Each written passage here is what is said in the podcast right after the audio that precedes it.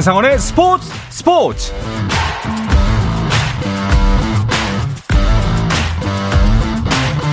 스포츠가 있는 저녁 어떠신가요? 아나운서 한상헌입니다. 오늘 하루 이슈들을 살펴보는 스포츠 타임라인으로 출발합니다.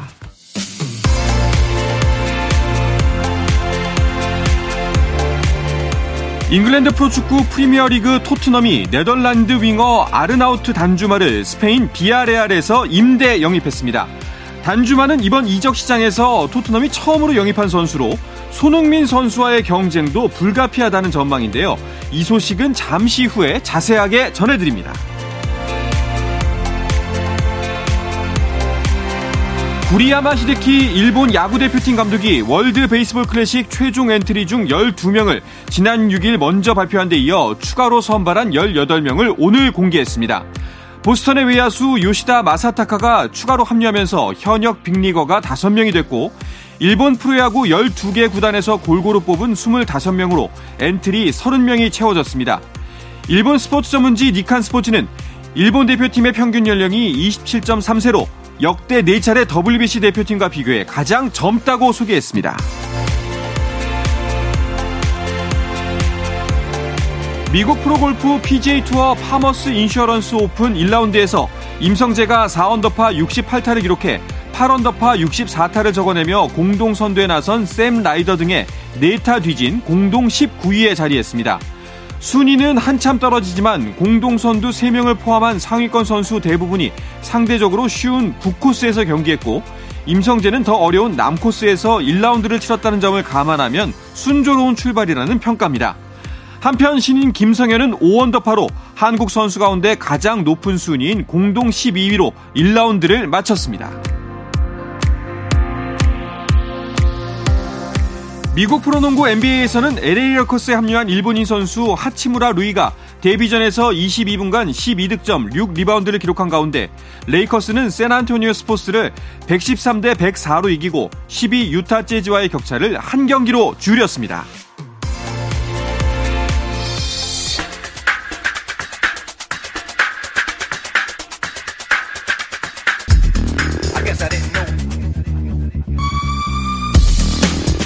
해외 축구 이야기 해축통신 시작합니다. 풋볼리스트의 김정용 기자 그리고 박찬아 축구 해설위원과 함께합니다. 두 분 어서 오십시오. 네, 안녕하세요. 안녕하세요. 반갑습니다. 저희가 이제 설 연휴에도 뵀었잖아요. 그 자주 뵈니까 좋습니다. 그 명절은 잘 쉬셨어요? 명절에 열심히 일하고 빨간 날은 이제 원래 집중 근무의 날이니까요. 아, 그렇죠. 맞아요. 막 네. 몰려있죠. 네. 어떠셨어요? 그 서양 사람들은 그 루나 뉴이어를 챙겨서 뭐 축구를 안 한다거나 이런 게 아니고 오히려 그렇죠. 더 많이 하더라고요. 네. 네, 그래서 그 가슴에 막 음. 한자 혹은 때로는 한글로 돼 있는 네네. 뭐 그런 새해 축하 인사 같은 거를 어. 굳이 입고 나와서 경기를 더 해주기 때문에 네. 역시 바빴습니다. 그렇군요. 네. 저도 동양 사람들과 함께 씨름 중계하느라 예, 명절 아, 내내 네. 예, 명절엔 씨름이죠. 역시 명절엔 씨름이죠. 그렇습니다. 자, 그런데 설에는 그 손흥민 선수의 골을 볼 수 있으려나 했는데 어, 그래도 도움을 기록했어요. 경기가 어렵게 구십 분 동안 흘러왔죠. 음. 이 경기를 또 제가 중계를 했는데 네네. 해리케인 선수의 결승골을 잘 도왔습니다. 손흥민 네. 선수가 찌르기도 잘 찔렀고요. 해리케인 선수가 기가 막히게 돌아서 멋진 골을 넣었는데 이번 시즌에 토트넘의 모든 선수 가운데 개막부터 지금까지 계속 꾸준한 컨디션을 보이고 있는 유일한 선수가 있다면 바로 해리케인이거든요. 네. 지난 시즌보다 월등히 골도 많이 넣고 있고 대신에 동료 선수들에게 주는 패스의 숫자는 줄었어요. 음. 네, 근데 오랜만에 또 손흥민 선수와 해리케인 선수가 합작골을 만들어냈다는 점에서 의미가 있고요. 토트넘이 아스날, 맨체스터 시티 이렇게 강팀과의 경기에서 연패하면서 상위권과 격차가 멀어졌었거든요. 네. 연패 끊으면서 또 오랜만에 승점 석점을 챙길 수 있었죠. 네, 뭐 다행이긴 합니다만 그 손흥민 선수에 대한 비판은 계속되고 있는 것 같아요. 네, 뭐 골 침묵이 좀 있습니다. 네. 그 이천이십이 카타르 월드컵 이후에 음. 뭐 이제 리그가 재개된 지도 꽤 지났는데 그 긴 기간 동안에 일 골 일 도움으로 뭐 공격 포인트를 많이 쌓는데 좀 어려움을 겪고 있고요. 그나마 이번 이 도움도 이제 잘 찔러준 것이긴 하지만 손흥민 선수가 다 만들어줬다라기보다는 이제 케인 선수의 강한 킥력에서 나온 골이었기 음. 때문에 손흥민 선수의 지분이 아주 크지는 않았거든요. 네. 이날 뭐 제, 저로서는 손흥민 선수가 아주 부진했다. 그런 경기였다라고 생각하지는 않지만 일단 그 기계식 평점, 그러니까 경기에서 나온 각종 지표를 이제 종합해서 네. 이제 에이아이가 매겨주는 평점에서는 승팀이다 보니까 토트넘 선수들이 대체로 높았어요. 네. 토트넘 선발 선수 중에서는 손흥민이 가장 낮긴 했습니다. 아... 육 점 칠로 괜찮은 점수였지만 동료들보다는 좀 낮았습니다. 그렇군요. 아쉬운 지점이 계속해서 남아 있는데 그 이번에 단신에서 간단하게 짚어드렸지만 토트넘이 단주마를 영입한 것도 이제 손흥민 선수의 부진 때문이다라는 이야기가 있죠. 무시할 수는 없는 영입인 것 같아요. 단주마 네. 선수가 원래는 에버턴과 사인을 하기로 기정 사실화돼 있었거든요. 음. 그래서 에버턴과 계약한다, 뭐 메디컬 테스트까지 받았다 이런 얘기가 있었는데 갑자기 하루 만에 토트넘으로 행선지를 틀어서 런던에 와서 메디컬 테스트하고 계약서에 사인해서 지금 오피셜까지 떴죠. 네, 그래서 이제 단주마 선수가 토트넘 공격진에 합류가 됐는데 저는 겨울 이적 시장에 과연 토트넘의 공격수가 지금 필요했느냐 여기는 좀 의문이 있어요. 다른 음. 포지션에 분명히 부족한 부분이 있는데 그 포지션을 채우지 않고 지금 공격수가 부족한 상황은 아니거든요. 네. 그런데 역시나 해리케인 선수를 제외하면은 다른 선수들이 지난 시즌만큼의 활약을 못하고 있다는 판단 하에서 단주마 선수는 왼쪽 윙포워드 겸 왼쪽 쪽에서 안으로 들어오는 이런 동선을 가지고 있는 선수라서 직접적으로 손흥민 선수와 같은 포지션에서 뛸 수 있는 경쟁자예요. 겹치죠. 손흥민 선수에게는 네. 좋은 현상은 아니고요. 음. 그리고 단주마 선수를 또 영입을 하면서 토트넘이 앞쪽에서 뭐 누군가 해결해 주길 지금 바라고 있는데 저는 이제 관점이 약간 다른 게 토트넘이 과연 지금 골을 못 넣고 공격수들이 활약을 못하는 게 선수들의 절대적인 컨디션 때문이냐. 네, 물론 영향이 없다고는 볼 수 없겠지만 뭔가 공격수들이 지금은 박스 안에서 슛을 할 수 있는 장면이 거의 안 나오거든요. 음... 이런 거 봤을 때는 이 영입이 과연 바람직한 영입일까 이런 의구심은 있어요. 영입 자체에 대한 일단은 의구심이 좀 있는 거군요. 사실 뭐 그 부분도 일리가 있습니다만 근데 만약에 우리가 어 아무래도 팔이 안쪽으로 굽다 보니까 손흥민 선수 개인에 대해서 집중해서 바라보자면은 손흥민 선수가 퍼포먼스가 좋냐 나쁘냐 이게 양자 선택을 해야 해야 될 경우에는 아마도 안 좋은 쪽으로 좀 많이 무게 중심이 가는 건 어쩔 수가 없는 부분인 것 같아요. 어, 네, 좋진 않죠. 네. 일단 손흥민 선수가 슛을 아주 많이 하고 있진 못해요. 동료들의 네. 지원을 많이 받진 못하지만 사실 이 부분에서는 지난 시즌과 지지난 시즌도 같, 같았습니다. 오히려 경기당 평균 슛 횟수를 보면 지난 시즌 득점하게 됐던 시즌보다 오히려 슛 횟수가 늘었거든요. 네. 근데 지난 시즌에 손흥민 선수가 결정력이 거의 좀 초인적인 수준의 결정력이었어요. 그러니까 음. 동료의 지원을 많이 받고 슛을 많이 해서 득점왕을 한 게 아니고 패스를 거의 못 받는데 득점왕을 하는 수준으로 팀을 이끌어줬거든요. 네. 근데 그런 시즌 바로 다음 시즌이다 보니까 더욱더 좀 대비가 강하게 되는 것 같고 현재까지 시즌이 반 정도 지났는데 손흥민 선수 현재 득점이나 도움 개수를 보면 일반적인 좀 윙어를 겸하는 공격수의 득점으로는 나쁘지 않거든요. 음. 지금 추이를 이어가면은 시즌 십 골을 넘기는 추이이기 때문에 그런데 지난 시즌 이십 골을 넘긴 선수이기 때문에 굉장히 좀 급격히 떨어진 것처럼 보이는 그런 현상이 있죠. 그렇군요. 지난 시즌에 너무 빛났기 때문에 오히려 이번 시즌에 그림자가 드리운 게 아닌가라는 생각이 좀 들기도 하네요. 자, 그런데 일단은 그 뭐 토트넘 전체적인 뭐 그 부진을 짚어보자면은 팬들과 뭐 평론가들 뭐 여러 사람들이 의견이 갈립니다. 이게 전술의 문제다. 혹은 이제 그 선수들 개인 컨디션의 문제다. 두 분께서는 어떻게 보시는지도 좀 궁금해요. 그러니까 저는 근데 이렇게 말하면은 굉장히 많은 욕을 먹을 수도 있다고 생각을 하지만 네. 토트넘이 아주 부진한 시즌이라고 보지는 않거든요. 음... 지금 유럽 대항전에 계속 도전을 하고 있는 곳이고 토트넘이 가지고 있는 전력을 봤을 때는 물론 챔피언스리그에 나갈 수 있는 그런 기회가 있습니다만 유럽 대항전 진출과 유럽 어, 그 아래 대회 나가는 이 순위 자체가 토트넘에게 과연 부족한 시즌인가, 부진한 오. 시즌인가. 네, 저는 이렇게 바라보긴 한데, 근데 토트넘의 이번 시즌에 가장 달라진 포인트는 해리케인 선수가 안 내려온다는 거예요. 음. 원래는 해리케인 선수가 토트넘에서는 가장 공을 잘 차고 가장 창의적이고 가장 키핑을 잘하고 가장 패스를 잘 찌를 수 있는 선수거든요. 네. 근데 해리케인 선수가 이번 시즌에는 그렇게 안 뜁니다. 음. 이제는 해리케인 선수가 박스 근처에서 가장 상대 골대에서 가까운 쪽에 많이 머무르면서 본인이 득점하는 쪽에 초점을 맞추고 있거든요. 네네. 근데 이건 여러 가지 이유가 있겠죠. 해리케인이 어 나도 골 많이 넣고 싶어요. 그리고 또 토트넘은 해리케인 선수를 좀 잡아놔야 되는 쪽이잖아요. 음. 그러니까 어 그러면은 해리케인을 우리가 달래야 되지 않을까? 지난 시즌에는 왜 그렇게 안 했느냐 하면 지난 시즌에는 우리 팀이 잘했어야 되니까 너가 좀 희생을 해달라. 음. 그러면은 어 내년 시즌에는 나는 골 많이 넣고 싶어요라고 했으면 그러면은 이런 게 가능한 거거든요. 네. 네, 거기서부터 모든 게 시작이 되는 것 같아요. 음, 알겠습니다. 그 성적에 대한 얘기에 좀 첨언을 하면 네. 말씀, 어, 박찬호 의원 말씀해 주신 대로 토트넘이 현재 오 위고 한 경기 더 하긴 했지만 삼, 사 위 두 팀을 승점 삼 점 차 한 경기 차로 추격을 하고 있거든요. 그러니까 사 위 싸움을 하는 정도면 토트넘의 원래 실력과 비슷한 어... 네, 그 정도의 성적이고 아주 나쁘지 않다는 거죠. 이거 우리가 부진을 논하려면 현재 리버풀이 구 위, 첼시가 십 위입니다. 어, 토트넘이 이 정도로 떨어지지는 않았다는 얘기로 볼 수 있겠죠. 어찌 보면은 우리의 눈이 좀 너무 높아진 걸 수도 있다는 생각이 드네요. 그리고 예. 토트넘이 연고지가 런던이잖아요. 네네. 그리고 프리미어 리그 내에서도 이제 빅식스라고 해서 매출이라든가 이런 것들의 규모를 봤을 때 빅클럽은 빅클럽이거든요. 음. 그리고 며칠 전에는 챔피언스리그 결승에도 나갔던 팀이고, 예, 그러니까 아무래도 팬들은 토트넘이 이제 그런 모습을 꾸준하게 보여주기를 바라는 건데, 예, 토트넘 구단의 행보를 봤을 때는 그 팀이 꾸준하게 잘할 수 있을 만한, 지금 막 불이 아궁이에서 막 타고 있는데 땔감을 지속적으로 이 팀은 공급해준 팀은 아니거든요. 음. 어떻게 하면 돈을 좀 안 쓸까? 어떻게 하면 돈을 좀 아낄까? 네, 이 결과가 지금 이런 어려움에도 뭐 상당 부분 영향을 끼쳤다고 저는 보는 쪽입니다. 뭐 하나만 첨언하면 네. 어, 경기가 재미없어서 좀 답답하 이길지도 답답하게 이겨서 음. 더욱더 부진한 것처럼 보이는 그런 현상도 있다고 생각하는데, 근데 이 안토니오 콘테라는 감독이 원래 기존에 어느 팀에 있을 때도 첫 시즌보다 두 번째, 세 번째 시즌 갈수록 점점 재미없고 오, 약간 그래요? 수비적인 축구를 하면서 오, 대신에 성적은 수호하는 아. 그런 운영을 해왔습니다. 네. 그렇군요. 사실 왜냐하면은 다음 질문은 이걸 드리고 싶었거든요. 콘테 감독에 대한 비판도 좀 높아지고 있는 것 같아요. 근데 김정용 기자의 말에 따르면은 뭐 시즌이 거듭되면 거듭될수록 지키는 축구를 하는 편이다 보니 그런 평가가 나올 수 있다라고 하는데 어떻게 생각하세요?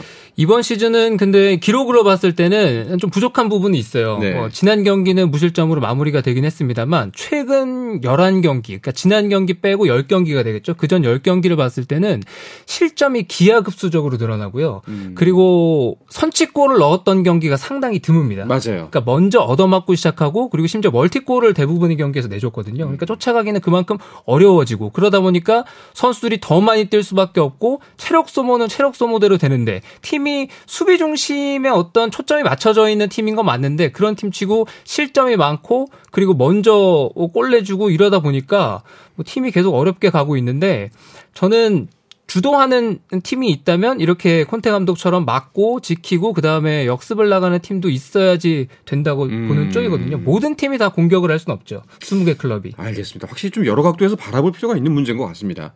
그런데 좀 공교로운 거는 어, 지난 시즌 득점왕 우리 손흥민 선수를 비롯해서 살라도 역시 득점 부분에서는 부진합니다. 네. 어, 그런데 이제 살라와 리버풀 같은 경우는 아까 리버풀의 순위를 말씀드렸던 네. 것처럼 팀 자체가 매우 부진하다. 음. 초점을 더 맞춰서 보는 게 맞을 것 같아요. 살라 개인은 예년보다는 물론 적지만 칠 골 사 도움이면 손흥민처럼 최전방에만 머물러 있는 게 아니고 측면을 오가는 선수라서 괜찮은 수준의 득점 여왕인데 오. 이 팀의 무, 미드필더가 문제가 굉장히 큽니다. 음. 예, 그 원래 주전급으로 뛰어왔던 삼십 대 선수들이 이번 시즌 기량이 일제히 하락했고 네. 그 밖에 좀 유망주 선수들이 성장을 뒷만큼 못해줬고 거액을 들어서 영입할까 했던 선수들을 좀 망설이면서 내년으로 미룬 것, 올해로 미룬 것이 음. 여러 가지 겹치면서 중원 경쟁력이 굉장히 떨어져 있거든요. 그래서 이제 손흥민 선수와 살라 선수가 말씀하신 것처럼 작년 여름에는 같이 득점왕을 했는데 올해는 득점 상위권에서 동시에 이제 이름을 볼 수 없는 그런 상황이 됐죠. 음, 알겠습니다. 자, 어쨌거나 그래도 뭐 팬심에서 바라보자면 손흥민 선수 좀 많은 득점도 하고 활약을 더 좋은 기사로 전면에 등장했으면 좋겠는데 뭐 이제 토트넘의 다음 경기가 에프에이컵이니까 조금은 기대를 해봐도 되지 않을까요? 아무래도 챔피언십 이 부 리그 팀과 경기거든요. 네. 그리고 이제 프레스턴 노스엔드랑 경기를 하는데 그 팀이 챔피언십에서도 지금 중위권에 있는 팀이에요. 음. 네, 그런데 어, 한 가지 주의해야 될 것은 이 팀은 골은 잘 못 넣지만 골을 잘 내주진 않는 팀입니다. 어. 네, 공수가 균형이 잡힌 팀이라서 아마 수비 중심의 경기를 하게 될 텐데 토트넘이 그런 팀을 상대로 이번 시즌에 어떤 경기를 해왔는가 리그에서 쉽지 않은 경기들이 연속이었거든요. 네. 그런 것들을 이겨내야 되고 이런 경기는 일반적으로 먼저 이르게 골을 넣게 되면 대량 득점으로 갈 수가 있으니까 한번 손흥민 선수의 발끝을 믿어봐야 되겠고 손흥민 선수가 이제 부담이라든가 지난 시즌 내가 득점왕을 했으니까 이번 시즌에도 계속 잘해야지 이런 좀 정신적인 부분에서 좀 가벼워졌으면 좋겠어요. 어... 네, 골이 나오기 시작하면 또 몰아치기에 능한 선수니까 기대를 해보겠습니다. 확실히 기자분들이나 해설위원분들은 그 부분에 대해서는 다 공감을 하네요. 손흥민 선수의 현재 폼이나 성적이 나쁜 건 아니다. 음. 완전 못하는 건 아닌데 지난 시즌이 너무 빛이 났고 그런 부담감을 좀 내려놓고 편안하게 했으면 좋겠다. 뭐 그 마음이 전달됐으면 좋겠습니다. 다음 소식을 살펴볼까 하는데요. 그 바, 반가운 소식이 한 가지 있습니다. 그 오현규 선수가 셀틱으로 가게 됐는데요. 예, 월드컵에서 예비 멤버로 결국 뭐 뛰지는 못했지만 그래도 그 아쉬움을 좀 달래는 소식이지 않을까 싶어요. 네, 어, 스코틀랜드 최강, 양강 두 팀이 있습니다. 음. 셀틱과 레인저스 두 팀 다 이제 글래스고라는 도시를 연고로 하는 라이벌인데 네. 그 중에 한 팀인 셀틱으로 가게 됐고요. 음. 이 셀틱은 어, 현재 굉장히 선두 질주를 하고 있는 그런 팀이에요. 그래서 오영민 선수가 적응만 한다면 음. 주, 주전을 어느 정도 뛸 수 있다면 바로 이제 우승 멤버의 이름을 올릴 수 있는 그런 기회가 됐고 네. 오영규 선수는 말씀하신 것처럼 대표팀에 이제 이미 데뷔를 한 상태에서 음. 카타르 월드컵 당시에 뭐 손흥민을 비롯한 공격진의 컨디션이 안 좋았기 때문에 예비 멤버로 카타르까지 동행을 했어요. 네. 그리고 이제 결국에는 주전 선수들이 다 뛰게 되면서 어, 훈련 파트너로서 어, 형들의 어떤 월드컵 경험을 가까이에서 지켜보는 그런 경험을 했고 그 작년에는 수원 삼성에서 월드컵 어, K리그 K리그에서 음. 이제 열 골을 넘기는 굉장히 좋은 득점력을 보여주면서. 유망주에서 이제 어엿한 프로 주전급 선수로 성장을 한 직후였습니다. 네. 그리고 이미 병역을 마쳤어요. 음. 상무팀에서. 그렇기 때문에 한국 선수들이 이제 유럽 진출할 때 굉장히 좀 고민하게 되는 문제인 나중에는 어, 군대 가기 위해서 들어와야 된다. 이거 군대를 이미 다녀왔기 때문에 해결을 했거든요. 네. 여러모로 군대가 다 해결했고 이제 유럽 진출하기 좋은 그런 상황이 있었습니다. 그렇군요. 뭐 이제 뭐 기성용, 차두리 선수처럼 셀틱과 우리의 인연은 또 남다른데 과연 셀틱에서 오현규 선수의 주전 경쟁은 한 어느 정도라고 보세요? 일반적으로 겨울 이적 시장에서 이렇게 거액의 이적료를 들여서 선수를 영입할 때는요. 즉시 전력감을 아, 생각하고 그쵸. 영입하는 음... 경우가 대부분이거든요. 그런데 셀틱은 약간 다른 것 같아요. 왜냐하면 지금 셀틱은 최전방 공격수 후루아시라고 현재 스코틀랜드 리그에서 득점왕을 달리고 있는 일본 선수가 있거든요. 네. 그 선수가 확고한 주전으로 뛰고 있는 상황에서 겨울 이적 시장이 뭐 며칠 안 남았으니까 중간에 나갈 수도 있지만 뭐 현재 분위기로 봤을 때는 일단 이번 시즌까지는 남게 될 것 같아요. 그러니까 오영규 선수를 이번에 영입을 한 거는 일단 데려와서 어느 정도 반 시즌 동안 적응을 시키고 다음 여름에는 다가오는 여름에는 이제 후라시 선수의 이적 가능성이 상당히 커지거든요. 어... 이 후라시 선수를 대체해서 바로 네, 그 자리에 오영규 선수를 이제 기용을 하겠다. 이런 계획인 것 같아요. 알겠습니다. 자, 그리고 박지수 선수가 포르투갈 리그로 가게 됐는데요. 합류 과정에서 벤투 감독의 도움을 받은 것으로 알려지고 있습니다. 자, 이야기는 잠시 쉬었다가 와서 계속해서 나누겠습니다.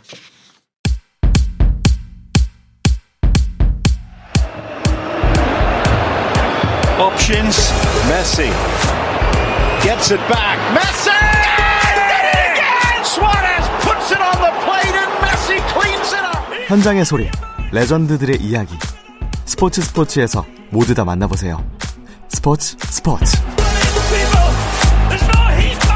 목요일의 해외 축구 이야기 해축통신 듣고 계십니다. 박찬하 축구 해설위원, 풋볼리스트 김정용 기자와 함께하고 있습니다.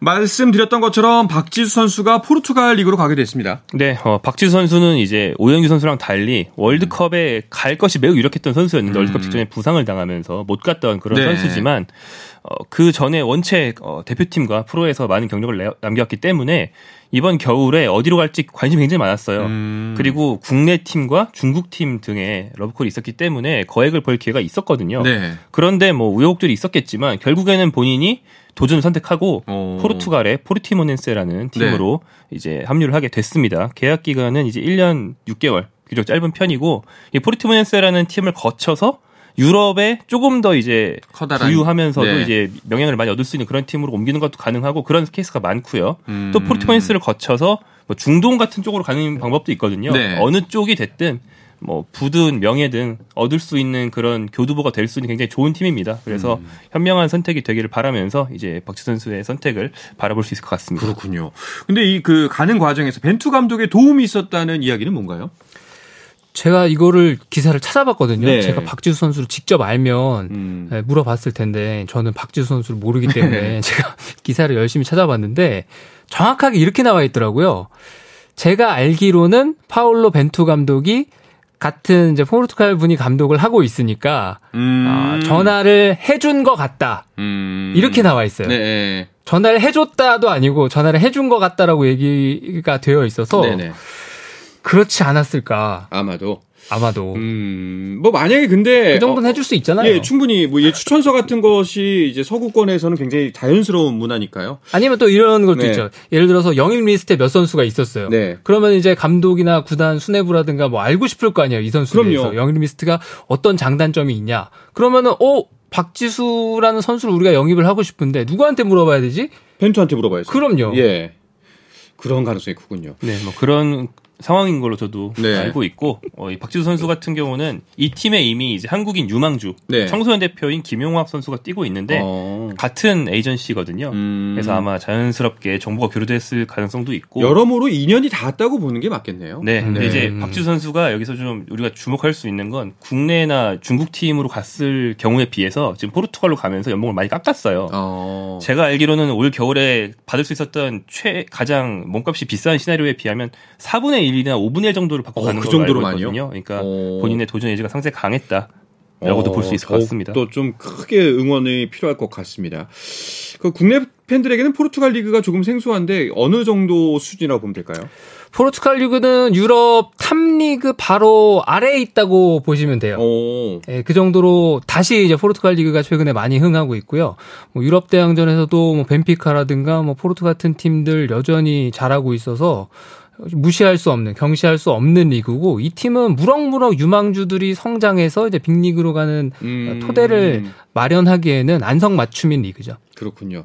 근데 정작 뭐 벤투 감독이 어떤 역할을 했는지 정확하진 않습니다만 벤투 감독은 갈 곳이 안정해졌죠. 네, 뭐 사실 한국도 지금 차기 감독이 안정해져 있잖아요. 네. 한국을 비롯해서 차기 감독을 찾는 나라들이 다 비슷한 후보 리스트를 두고 고려를 음... 하거든요. 근데 그 중에서 폴란드가 네. 어, 파울로 벤투 감독을 좀 고려했다라고 알려져 있었는데 결국에는 이제 벤투가 아니고 산투스 감독을 선임했다고 네. 합니다. 산투스는 이제 벤투 감독과 같은 포르투갈 사람이면서 벤투 감독의 스승이기도 하고 음. 또 이제 벤투 감독의 뒤를 이어서 포르투갈을 지휘하기도 했고 여러모로 인연이 깊은 사람인데 산투스 감독 쪽으로 낙점이 됐다고 합니다. 그렇군요. 알겠습니다. 자, 그리고 이강인 선수 소식이 있는데요. 이적 관련해서 그 마요르카랑 좀 갈등이 있는 것 같다는 소식입니다. 마요르카가 이강인 선수를 보낼 의향이 없는 걸로 보여요. 네, 네. 어, 마요르카라는 팀이 이제 이강인 선수가 이 팀에 간 지 이제 일 년 반 정도 됐는데 첫 해는 뭐 좀 적응기라고 볼 수 있겠고 이번 시즌 반년 동안 굉장히 좋은 활약을 했죠. 팀 내에서 가장 중요한 선수 중에 한 명인데 그래서 좋은 활약을 했고 아직도 나이가 어리니까 음. 뭐 잉글랜드와 스페인을 비롯한 여러 나라의 구단에서 영입 문의가 왔다는 거죠. 음. 현지 보도에 따르면요. 그런데 이강인 선수의 이제 책정된 몸값 즉 이제 이 돈을 내면 마요르카는 거부할 수 없게 되어 있는 금액인 바이아웃보다는 좀 낮은 금액이 제한이 됐기 때문에 네, 마요르카는 네. 다 거절을 했고 음. 이강인 선수가 조금 더 진지하게 대응을 하지 않은 것에 대해서 약간 구단과 좀 갈등을 겪고 있어서 본인 소셜 미디어에 뭐 마요르카 소속이라고 돼 있던 문구도 지웠다. 좀 갈등을 겉으로 좀 드러내고 있다라는 게 이제 현재 알려진 내용입니다. 마요르카에서는 그럼 무슨 생각일까요? 뭐 일단 돈이 더 중요한 걸까요? 아니면 지금 이 순간에 이강인 선수가 더 필요하다는 판단일까요? 둘 다인데 이강인 네. 선수는 일단 지키는 게 최선일 거고요. 왜냐하면 음. 이강인 선수가 없으면 이 팀은 강등이 유력할 정도로 음. 이강인 선수 비중이 굉장히 큽니다. 그게 첫 번째고 두 번째는 그 현재 제시가 됐다고 알려진 이적료가 한 천만 유로 정도고 이강인 선수의 바이아웃 조항이 천칠백만 유로로 알려져 있거든요. 꽤 크군요. 하지만 이제 이강인 정도의 선수를 천칠백만도 못 받고 파는 건 마요르카 입장에서 말이 안 되기 때문에 음. 제 생각에는 이게 우리나라 시간으로 이월 일일까지 이적 시장이 열려 있는데 그 안에 천칠백만 정도를 들고 오는 팀은 충분히 나올 수 있지 않나 생각이 들어요. 그러면 이제 마요르카는 거부를 못합니다. 네, 알겠습니다. 자, 기분 좋은 소식도 좀 전할까 합니다. 김민재 선수 이야기인데요. 나폴리가 어, 이번에 흐름을 탄 것 같아요. 나폴리가 점점 우승에 다가가고 있습니다. 네. 이번 시즌에 나폴리가 우승을 못하면 그것도 참 여러 가지로 말이 안 되는 시즌이 네. 저는 될 거라고 장담하거든요. 네. 지금까지 이제 보여준 것만으로도 나폴리는 우승할 자격이 있고 물론 갑자기 이번 주말부터 해서 믿기지 않는 연패 행진을 내달릴 수도 있지만 네, 그럴 확률은 뭐 제가 천만장자가 억만장자가 되는 그 정도의 확률이니까 사실상 음. 확률이 없다고 보시면 되고요. 네. 그 정도로 나폴리가 훌륭한 시즌을 보내고 있는데 계속 이 위와의 격차가 벌어지고 있어요. 그렇죠. 네, 나폴리는 승점, 석점씩 차근차근 챙기고 있고 그래서 이거는 과연 이번 시즌에 나폴리가 벌써 이제 반환점 돌았는데 승점 오십 점 넘겼거든요. 승점 백 점을 갈 수 있는 현재 오. 추세입니다. 그래서 그렇게 봤을 때는 나폴리가 우승을 하느냐의 여부도 중요하지만 과연 승점 몇 점을 얻고 우승을 하느냐. 네. 이 위와의 격차가 어느 정도 벌어질 것이냐. 지금 십이 점 차이니까 이 위가 밀란이 될 수도 있고 뭐 혹은 뭐 인터밀란이 될 수도 있고 아탈란타, 로마가 음. 될 수도 있지만 몇 점 차이가 나느냐가 관건이 될 것 같아요. 네, 그러니까 뭐 나폴리가 잘하는 건 물론이고 또 이제 주변 팀들마저 도와주고 있는 우주의 기운이 모여지고 있는 형국이다. 뭐 이렇게 보여집니다. 자, 그리고 또 한 가지 좋은 소식이 이재성 선수의 골이 터졌습니다. 네, 그렇습니다. 이제 분데스리가가 재개가 됐어요. 네. 이재성 선수가 재개 첫 경기에서 뛰었는데 이재성은 도르트문트라는 강호를 상대로 거의 경기 시작하자마자 음. 헤딩골을, 이재성 선수 헤딩 은근히 잘하죠. 네. 그러니까 뭐 힘이 센 건 아니지만 타점을 정말 잘 찾고 헤딩을 잘하거든요. 그래서 헤딩골을 넣었어요. 하지만 이제 팀은 역전패를 했습니다. 음. 어, 이재성 선수는 뭐 팀 패배에도 개인 경기력 굉장히 좋았다고 할 수 있겠고, 뭐 삼 호 골을 넣으면서 어, 평점이 칠 점 사 점으로 팀 내 이 위로 좋은 평가를 받았습니다. 네, 살아나고 있는 것 같아서 반가운 소식이고요. 자, 그리고 조규성 선수의 이적도 얼마 전까지 꽤 큰 이슈였지 않습니까? 가장 그 가능성이 높은 팀으로 마인츠가 꼽혔었는데 마인츠가 결국 새 공격수 영입이 확정됐다고 하네요. 공격수가 필요한 팀이었고 어떻게든 겨울 이적 시장에 이적료를 써서라도 음. 해결을 할 수 있는 선수를 데려오고자 하는 확고한 의지가 있었거든요. 마운츠가 프랑스 리그 일이죠. 일부 리그 스트라스부르에서 뛰고 있는 아조르케라는 공격수를 영입을 했습니다. 이 선수가 키가 백구십 센티미터? 네, 이 정도에 육박하는 아주 네. 장신 스트라이커인데 지난 시즌에는 골을 많이 넣었어요. 지난 시즌까지 활약을 했는데 이번 시즌에 득점이 완전히 줄어들었다고요. 그래도 지금까지 해온 게 있으니까 가능성 보고 즉시 전력값으로 마인츠가 영입을 해서 조규성 선수에게 그래도 알려진 바에 따르면 꽤 많은 이적료를 마인츠가 쓰려고 했잖아요. 네. 그 돈을 일부 이제 충당한 걸로 알고 있고, 조규성 선수는 이제 다음 행선주 중에 마인츠는 뭐 사실상 없어졌다고 봐야 되겠죠. 음, 알겠습니다. 여름 이적 시장을 다시 한번 노려보는 게 뭐 방법일 것 같습니다. 네, 뭐 오현규 선수 때도 거론됐던 셀틱도 노렸었는데 네. 오현규 쪽으로 선회를 했고 음. 마인츠 무산됐고, 그리고 이건 아마 안 알려진 걸 수도 있는데 뭐 이탈리아의 우디네세라든지 몇몇 음. 팀들이 타진을 많이 했어요. 네네. 하지만 다 무산된 걸로 알려져 있습니다. 알겠습니다. 조규성 선수의 행선지도 뭐 좀 기다린 만큼 더 좋은 선택, 또 좋은 결과가 있었으면 좋겠습니다. 마지막으로 그 우리나라 선수들 일정 비롯해서 좀 주목할 만한 경기들 짚어주면서 끝내도록 하죠. 네, 어, 토요일 저녁 열 시에 마요르카가 카디스와 경기를 합니다. 네. 이강인 선수가 뛸 것 같고요. 그다음 그다음에 그날 열한 시 삼십 분에는 이제 분데스리가 경기가 이어지는데 마인츠와 프라이브르크가 동시에 경기를 합니다. 그리고 일요일 새벽 세 시로 넘어갔을 때 아까 말씀드렸던 토트넘의 네. 에프에이컵 프레스턴 노스엔드와의 경기가 있고요. 월요일 새벽 한 시에 어, 셀틱 경기가 있는데 오영규 선수가 뭐 데뷔를 할 확률이 그렇게 높은 것 같지는 않지만 최소한 입단식 정도는 하지 않을까 음. 생각이 되고, 월요일 새벽 네 시 사십오 분에 김민재 선수의 나폴리가 빅매치를 갖습니다. 오. 에이에스 로마와 상대를 하거든요. 네. 이 경기를 넘는다면 어, 진짜 이젠 더욱더. 거의 뭐 팔 분 응선 정도는. 네. 구 분 응선 정도 넘었다. 네, 그런 얘기 해도 될 것 같습니다. 알겠습니다. 자, 이야기를 끝으로 이번 주 해축통신은 마치도록 하겠습니다. 풋볼리스트의 김정용 기자, 박찬하 축구 해설위원과 함께 했습니다. 두 분 고맙습니다. 안녕히 계세요. 고맙습니다. 네, 내일도 저녁 여덟 시 삼십 분에 뵙겠습니다. 한상원의 스포츠 스포츠!